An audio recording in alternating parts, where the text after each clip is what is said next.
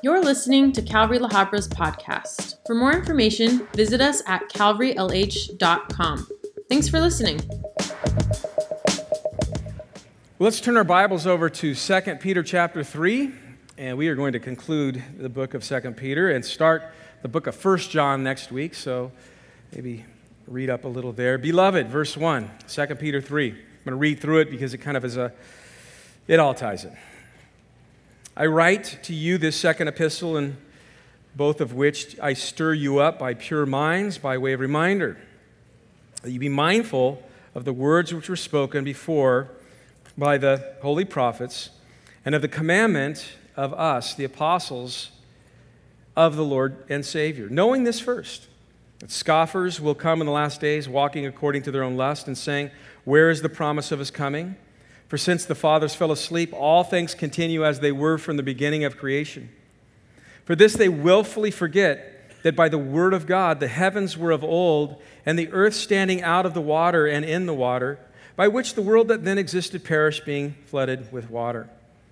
But the heavens and the earth, which are now preserved by the same word, are reserved for fire until the day of judgment and perdition of ungodly men. But, beloved, do not forget this. This one thing is important that with the Lord, one day is as a thousand years, a thousand years as one day. And the Lord is not slack concerning his promise, as some count slackness, but is long suffering towards us, not willing that any would perish but that all would come to repentance. Verse 10 But the day of the Lord will come as a thief in the night, in which the heavens will pass away with a great noise, and the elements will melt with a fervent heat. But the earth and the works that are in it will be burned up. And here's where we will land the plane. Verse 11. Therefore, in light of all of this, since these things will be dissolved, what manner of persons ought you to be in holy conduct and godliness? looking for and hastening the coming of the day of God, because of which the heavens will be dissolved, being on fire, and the elements will melt with fervent heat. So, in this last section, where, where, where Peter begins to hone in on the end, the end of the world as we know it, the end of the world as we enjoy it to be, the, the day where there will be a recreating of a new heaven and a new earth we have spent the last several studies, actually, this is the eighth, in a series that we just called End Time Insights. And, and what we've done is we've, we've talked about key events leading up and to the end. But in the first part of this chapter, the first thing that, that Peter is saying in light of that is like, look, I, I want to stir up your pure minds by way of reminder. He, he knows again that we have a tendency to, to, to, to become accustomed to truth and then take it for granted. Secondly, he goes, I want you to know, I'm not making this up. This stuff is not just made up by men. The prophets taught about it in verse 2, Jesus taught about it, and the apostles. And then in verse 3, he goes, and, and, and we do know that in the last days, one of the telltales that you are in the last days are that people are going to scoff at this. They're going to scoff at what the apostles said about the end times, what Jesus said about the end times, and the Old Testament prophets said about the, old, the end times. They're just going to scoff at what the Bible says about the end days. But that's just going to be telling. It's going to tell you that you're close. But he goes, Those that scoff in verse 5, they, they, they willfully forget. It's not like men don't know that God has predicted judgment upon unrighteous people before and then actually judge them. No, they know that. They willfully forget. And he case in points in verse 6, he points them to the days of Noah, the flood. And for those who say God's people have been saying this forever, and you know, these end times events that usher in God's judgment and whatnot, uh, you know, they're just never going to happen. He's like, listen, don't do that. God does things according to his own mysterious timetable. To God, it's like, one day is like a thousand years, a thousand years like one day. And understand, God's simply being patient. That's what he says. God's delay of judgment is just a, a powerful display of his mercy. Verse 9, he's long suffering towards us, not willing that any would perish, but that all should come to repentance. God is just patiently waiting for more people to get saved. But then he gets to this phrase but the day of the Lord will come as a thief in the night. We talked about the, the days that the Bible talks about, specifically in reference to end times, to Bible prophecy. The day of man, which is the day we live in. The, the, the day of Christ, which refers to the rapture of the church, that one time event, that hasn't happened. Where, where the groom, Jesus, is going to come and abduct his bride out of this place. First Thessalonians chapter 4. The day of man, the day of Christ. The, the, the, the day of God, which he talks about in verse 12 is that actual day where God creates a new heaven and a new earth in which righteousness will dwell. But here in verse 11, uh, in verse 10, excuse me, talks about the day of the Lord. And we talked about that is a reference to a season of time, beginning with the rapture of church. It also entails the, the tribulation era, that seven year area where God is going to be pouring out his judgment upon the Christ rejecting following the rapture. It also involves the eternal state. Once Jesus comes in and the latter part of Revelation 19, the second coming, and, and into chapter 20, and he goes into the, the, the, the city of Jerusalem and he establishes his kingdom and rules and reigns for a thousand years. Where Satan in that chapter was bound in the abuso during that time. It also includes the great white throne judgment. So, from the rapture all the way through to the great white throne judgment, the day of the Lord. That's what it refers to. And what Peter wants us to understand is that, hey, this is going to happen when, when you least expect it. It's going to happen at a time when the world, much like in the days of Noah and in the days of Lot, they're running around going, ah, he, God's never going to judge. This is never going to happen. And that's going to be another hallmark, another telltale sign that indeed you are in the end. And the day of God, you know, when he, when he talks about this, when the, the heavens in verse 10, as we look at this again, will pass away, we, we, we, we talked about just scientifically how that could happen. We talked out of Colossians last Sunday about how, how, how Jesus, who's the creator of all things, is, is in all things also in him consists. He holds it all together. But, but in one day, he's going to let go. We talked about that. If you weren't here last week and gave some, just some scientific data behind all of that.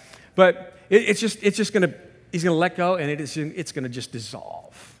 Yesterday, I was trying to eat healthy and in the morning, I thought, I'm going to have myself a, a, some, some oatmeal. And as I looked at the oatmeal, I'm like, ah, there's nothing sweet with that. You know, I'm not that far past the holidays yet. So I, I, oh, I opened up the refrigerator. Oh, Lori, she bought this just fresh, huge blueberries. We had this crystal clear plastic box of blueberries with no rubber band around them. And, and, and I, I just, I, I, was, I was like salivating, yeah, this is gonna be so good. And I pull these blueberries out and I hit the door, the handle of the refrigerator, and just down they went. It was like slow motion, it took like 35 seconds. Whoa. And when they, they hit, I, I, I, I'm not kidding you, it was like, just like, I think some of them actually went to the next city. They went everywhere.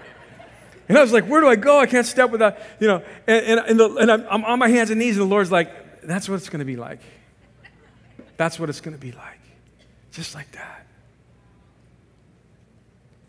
Knowing all of this, knowing all of this that we've been studying for the last few weeks, that Jesus is coming back for his church, that there is a seven year tribulation period, Revelation 6 through 19, that there is a second coming, Revelation 19 that there is a millennial reign, Revelation 20. Knowing that there is a great white throne judgment. Knowing that He is going to dissolve all of this and recreate all of this with a new heaven and a new earth. What manner of persons ought you to be? In verse 11, in holy conduct and godliness. In light of all of these end times events, Peter has already told us to be hopeful one day Jesus is coming. Be watchful, he's coming when you don't expect. Be patient, because he's, he's long suffering and patient, not willing that any would perish. He's just wanting to see people saved. Now he's like, in light of all of this, be holy. Be holy. He's talking about the proper response, the proper motivation that should happen in and through the life of a, of a believer because all of this indeed is going to happen. If we really expect these end times events to take place as the prophets spoke, as Jesus spoke, as the Old Testament prophets spoke, then that ought to make a difference in our personal conduct. What manner of persons ought we to be? That word manner in the Greek, it literally means exotic, out of this world foreign. What, what, what, kind of foreigner should we be? You see, it's in line with what Peter was saying in 1 Peter 2.11 when, when he called us strangers and pilgrims in this earth as Christians. 2 Peter 1.4, it, it says to, about believers that we have escaped the corruption that is in the world. Thus, we must be living differently from the people of this corrupt world to them, they should look at us and go, that, that person's different. They're foreign. Because this is not our world. We are, we are kingdom kids on a way to our real world, our, our real home, heaven. Amen? Thus, our conduct should be characterized by, by holiness, by a holy conduct. Peter's first letter, 1 Peter 1 15 and 16, he says, But as he who has called you is holy, you also be holy in your conduct, because it is written, Be holy, for I am holy. It's not Peter saying that, he's referring to God. And, and, and Peter would say in 2 Peter 1 4 that we are partakers of divine nature. The idea is this the point that he's making is logical, it's simple. Children, we, we, we inherit the, the nature of our parents. God is holy. And He's adopted you, He's, he's transformed you, He's grafted you into His family. As His children, we should live holy lives. Nature determines appetites and actions.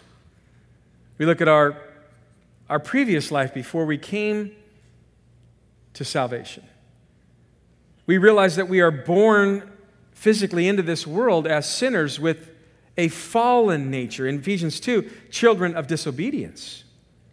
It was natural, BC, before Christ transformed us. It was natural for us in that sinful nature to lust for sinful things and unholy things. It was natural. It was natural for us to follow the world and imitate the world, just as a dog acts like a dog and like a cat would act like a cat. It's part of its nature. Unsaved people today will go, you know, I want to be free, man. I want to be different. Yet it's interesting, they all imitate one another. Why? Same nature. They're all pursuing the same unholy things. When we are born again, we have been given a new nature. We are saved from the old nature and the course that it was on. We're, we're a new creation, Paul would say in 2 Corinthians 5.17, with, a, with a divine nature, with partakers of divine nature now. Again, nature determines appetites and actions. But now, as a Christian, we now possess a new nature with new appetites and with new desires and with new goals and with new behavior. As the old nature was marked by unholy living, the new nature now is marked by holy living, by holy behavior. Ephesians 1 4 says, He has chosen us in Christ that we should be holy and without blame before Him. What does it mean for a Christian to be holy? The word holy is the word hagios. It means to be pure. It means to be set apart, separated for a special, unique purpose. That's why we call marriage holy matrimony. It's two people who, who were apart and they were, they were living their own lives, and they're now called into one unique life together, separated from the old and brought into one new life as God has designed that union to be holy, separate matrimony. That's why we call the scriptures Holy Scriptures. They've been set apart by God for a unique purpose, just like marriage. So you and I is the same. We've been set apart from the world by God with a very unique purpose. There are many scriptures that teach that having an eager expectation for the Lord's return ought to actually motivate us to have pure lives. Listen to these, these scriptures Titus chapter 2, 11 through 14. For the grace of God that brings salvation has appeared to all men, teaching us that denying ungodliness and worldly lust, we should live soberly and righteously and godly in this present age looking for the blessed hope and the glorious appearing of our God and Savior Jesus Christ, who gave himself for us that he might redeem us from every lawless deed and purify for himself his own special people, zealous for good works. Romans 13, 11 through 14. And do this, knowing the time, that, that now it is high time to awake out of your sleep. For now our salvation is nearer than when we first believed.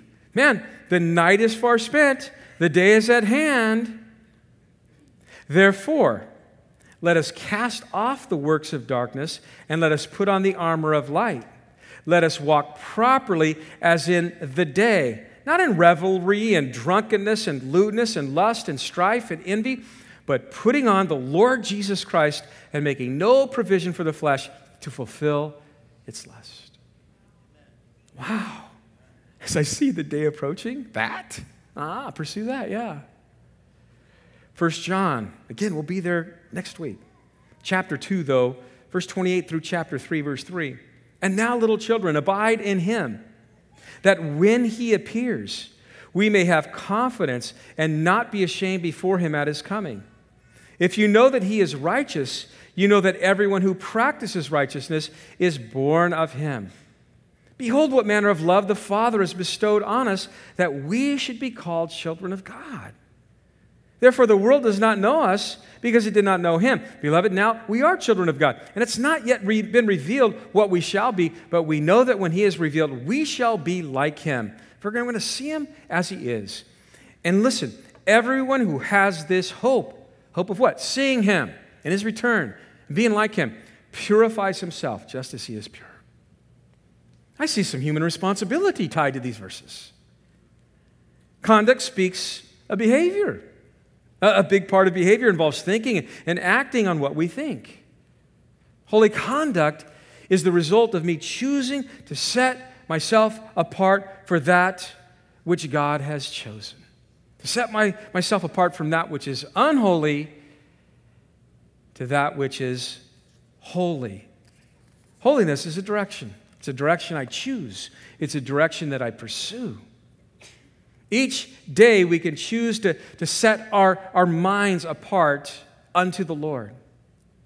We can choose to set our, our, our, our eyes and our ears and our hands and our feet and our passions and, and our, our motivations and our attitudes and our disciplines Godward. We can take all of that and line it up with His Word, His will for our life. Holiness set apart for a unique purpose, God's purpose for our life. Godliness, that's sometimes translated piety, it's, it means to worship well. It describes a person whose life is, is devoted to pleasing God, holiness and godliness. So, knowing that these end time events are going to happen, we should be, as we said, be hopeful, be watchful, be patient, be holy. And then in verse 12, we should be expectant.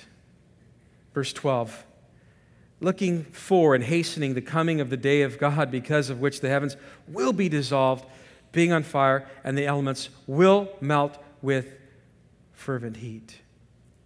To look.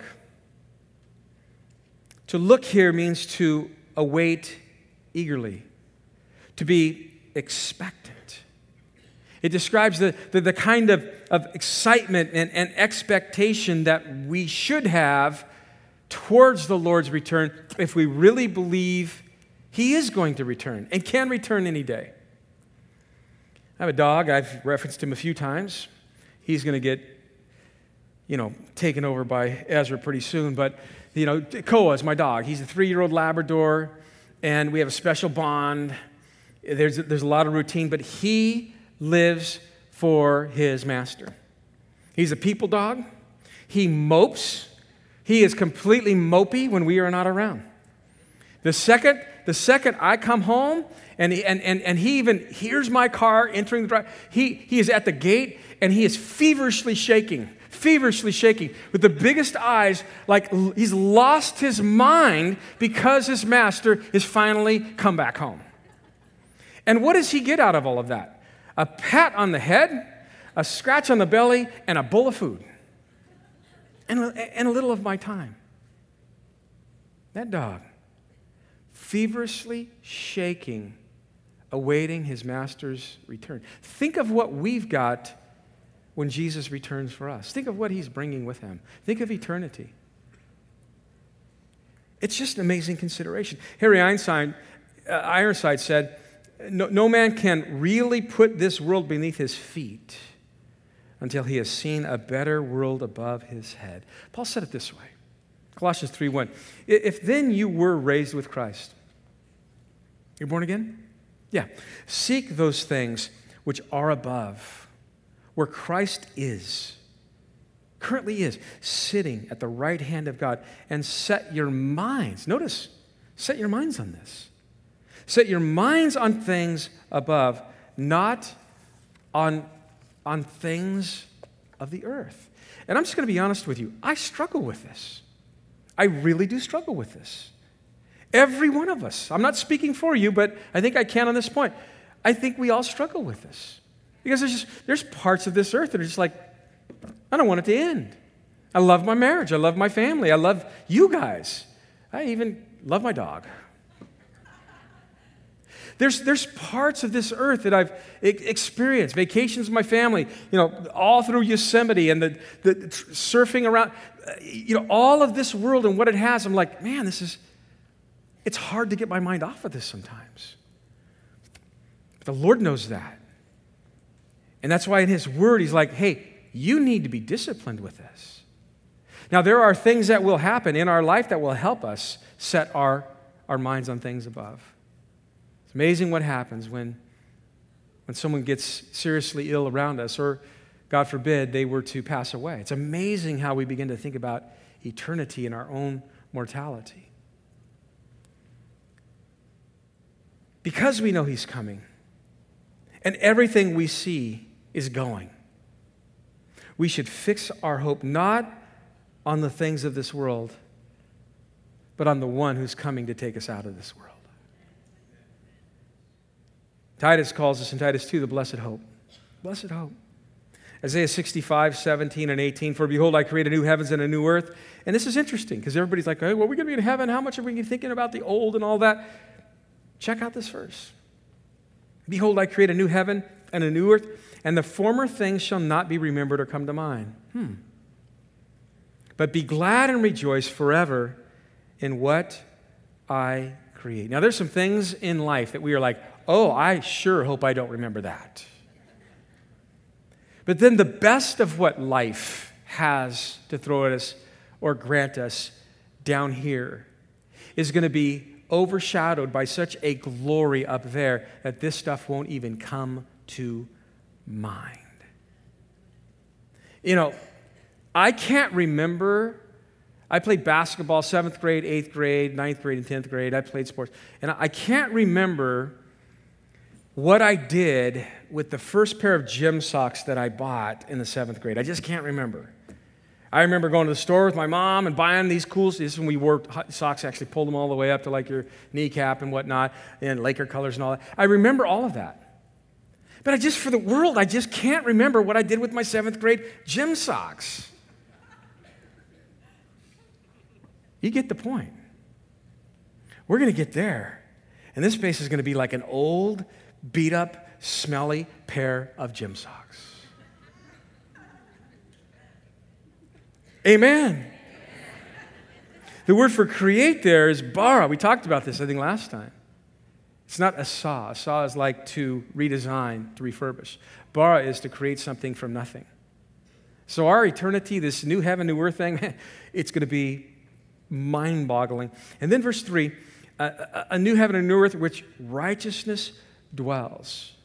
We only know, listen, the dwelling place called earth that has been cursed, in which unrighteousness dwells. We, we don't know what it's going to be like to be in a dwelling place where only righteousness dwells. So be hopeful, be watchful, be patient, be holy, be expectant. And now in verse 14, be diligent. Therefore, Beloved, looking forward to these things, be diligent to be found by him in peace, without spot, and blameless.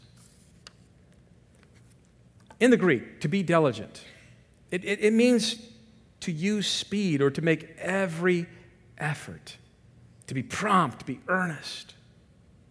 In light of all of these end times events that the Old Testament prophets talked about, the apostles talked about, Jesus talked about, events that will happen, are slated to happen. In light of the fact that Jesus could return any day and make all things new, make every effort, Christian, to be found by Him in peace without spot and blameless.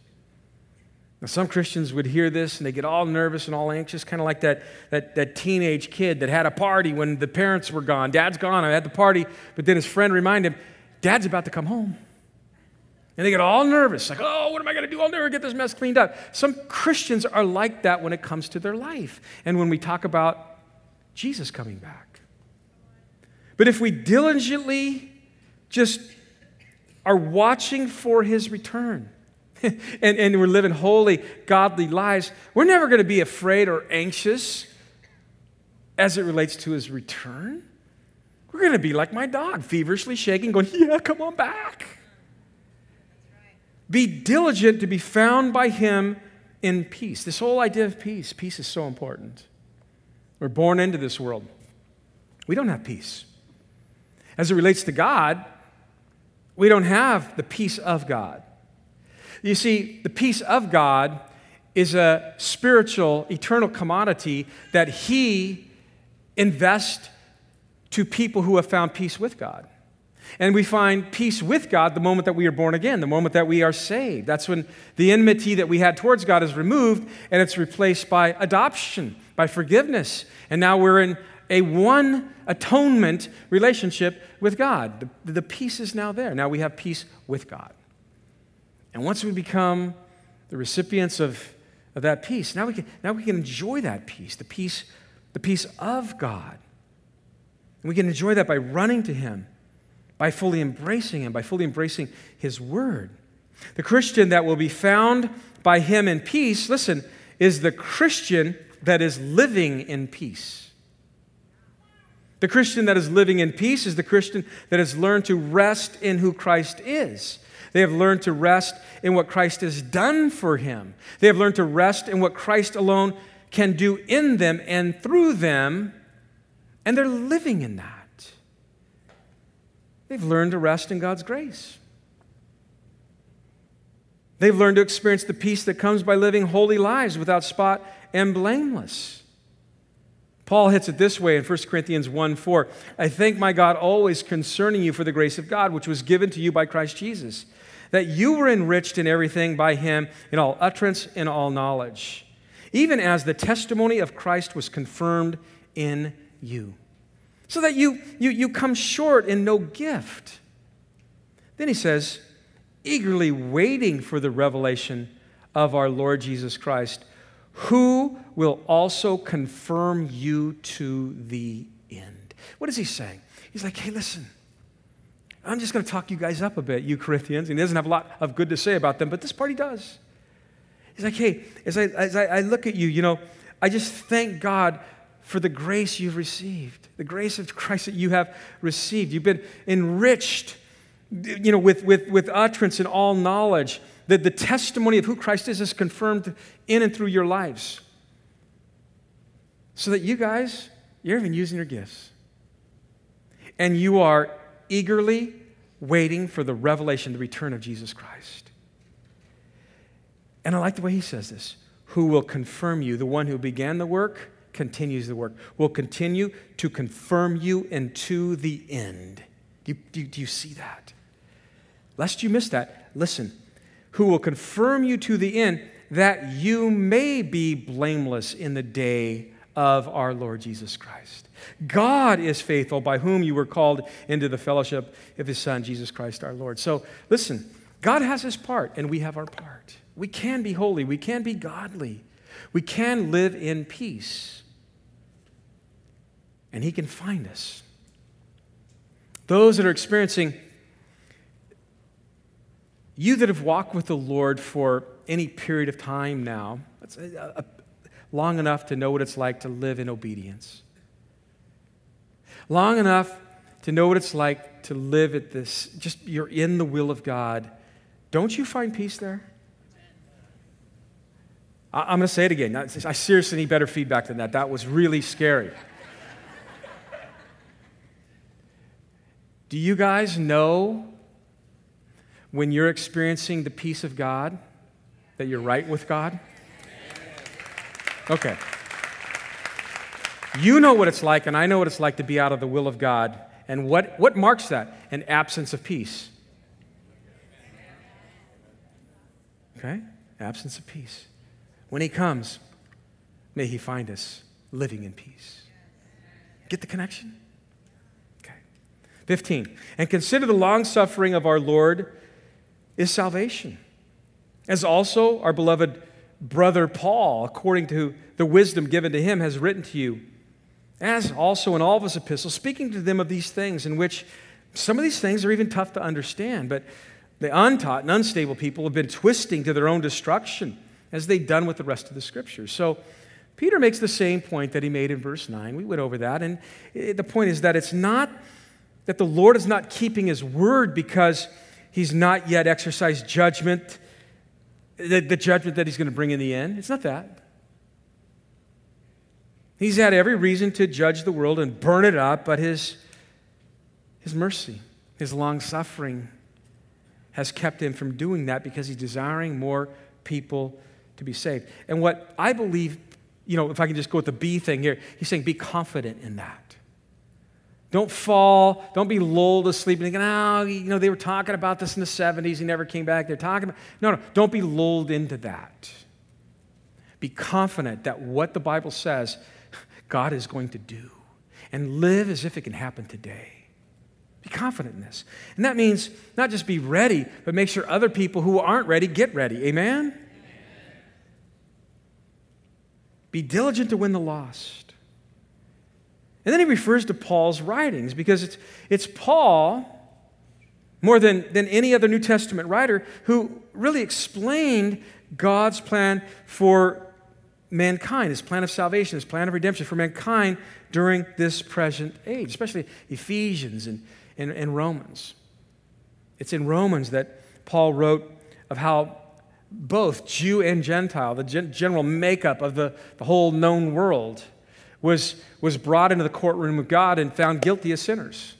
Romans 3.23, all have sinned and fall short of the glory of God. No one gets a hall pass on that. We're born that way, sinners with sinful nature. Paul did a great job of describing that. Paul did uh, an amazing job of breaking down the gospel. In chapter 1, he began with verse 16, where he says, It is the power of God to salvation for everyone who believes, for the Jew first and also for the Greek. In Romans, Paul explained how we are justified by faith. That's huge for the Jewish community because the Jewish community believed that salvation, right standing with God, justification, they believed that that, that was something we're born into. I'm, born into the, the line of Abraham. I'm, I'm justified. I'm saved. Oh, no, I got to keep the law now because that's going to assure that I'm saved. No, it's Paul who came along and said, no, no, no, no. Justification is not found by you being born in the line of Abraham. It's not the result of that. It's not the result of you keeping the law. No. It's faith. Romans 3:24 being justified freely by his grace through the redemption that is in Christ Jesus. Chapter 5, verse 1. Therefore, having been justified by faith, we have peace with God through our Lord Jesus Christ. If you're here this morning, here all those hundreds of people that watch online. If, if, if right now you're driving or you're, you're in your house or in this house and you're not saved, you've never come to God on His terms and recognize that you are a sinner. Like, God, I am a sinner. That's what confession is, it's agreeing with God. The Bible says we're born sinners, and that sin needs to be dealt with. And God did not put that responsibility on you, He put it on His Son. If God wanted us to save ourselves, He wouldn't have sent His Son, but He sent His Son because He didn't desire for us to save ourselves. So, what do I do? Paul says, Romans 10 9 and 10. If you will confess with your mouth the Lord Jesus and you will believe in your heart that God has raised him from the dead, you can be saved. For it's with the heart that one believes in the salvation. It's with the mouth one will confess those words. Don't leave here, don't leave your car, don't leave your house without having that heart to heart with God. Give your life to Jesus Christ. It's worth it here, and eternity is definitely worth it. Amen.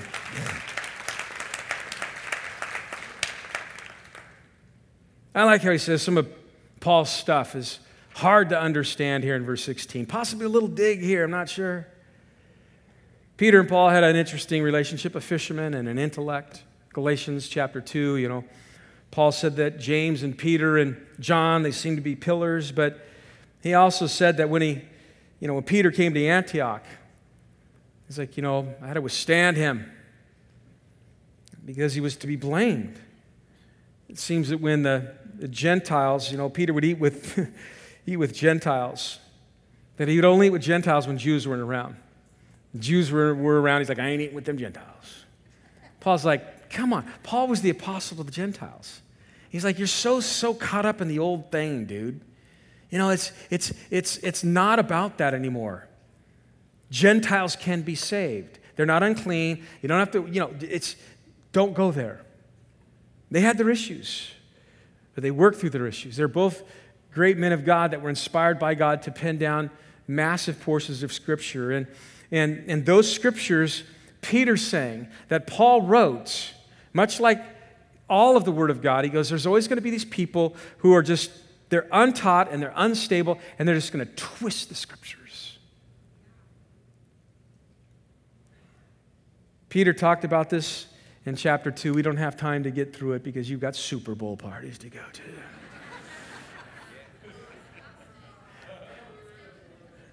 I've got guacamole just chilling right now. What's wrong? I got three more minutes and we're going to finish. If you feel called here to be part of this family, you weren't here through our second Peter chapter 2 studies, plural. Highly encourage you. I would even ask you.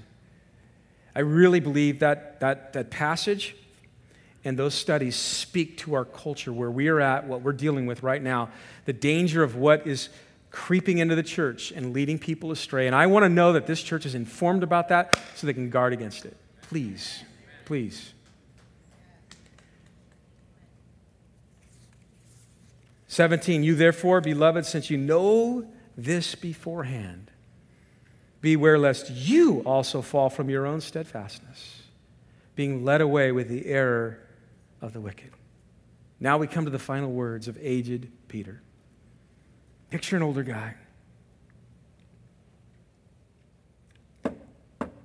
That knock on the door could come any day from the Romans that will incarcerate him and eventually crucify him.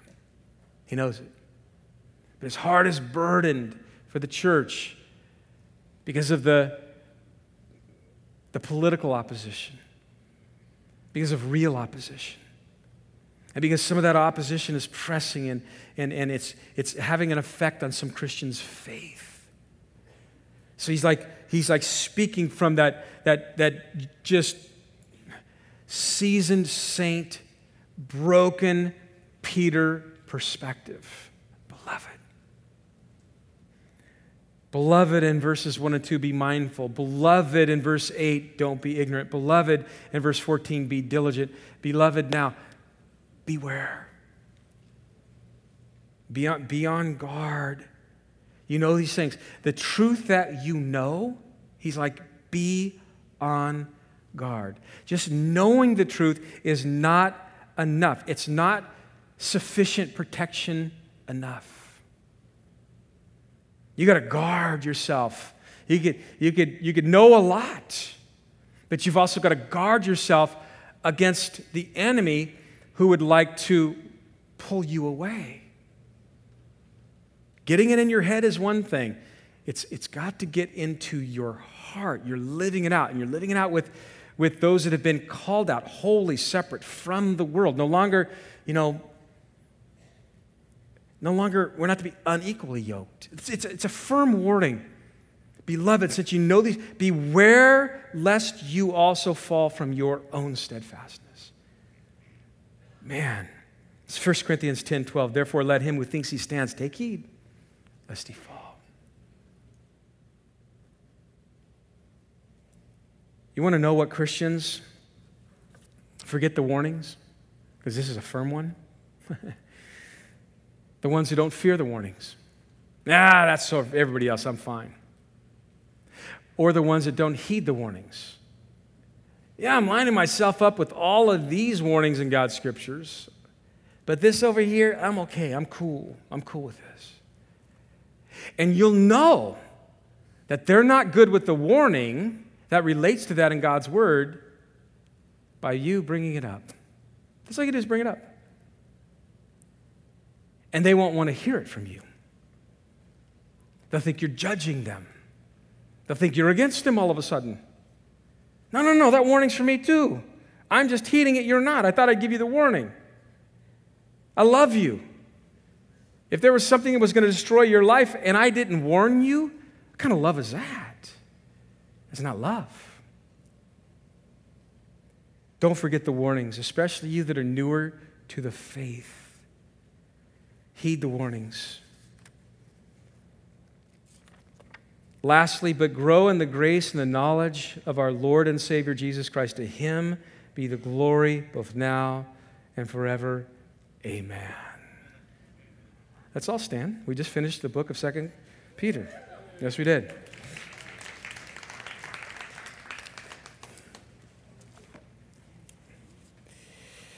Yeah.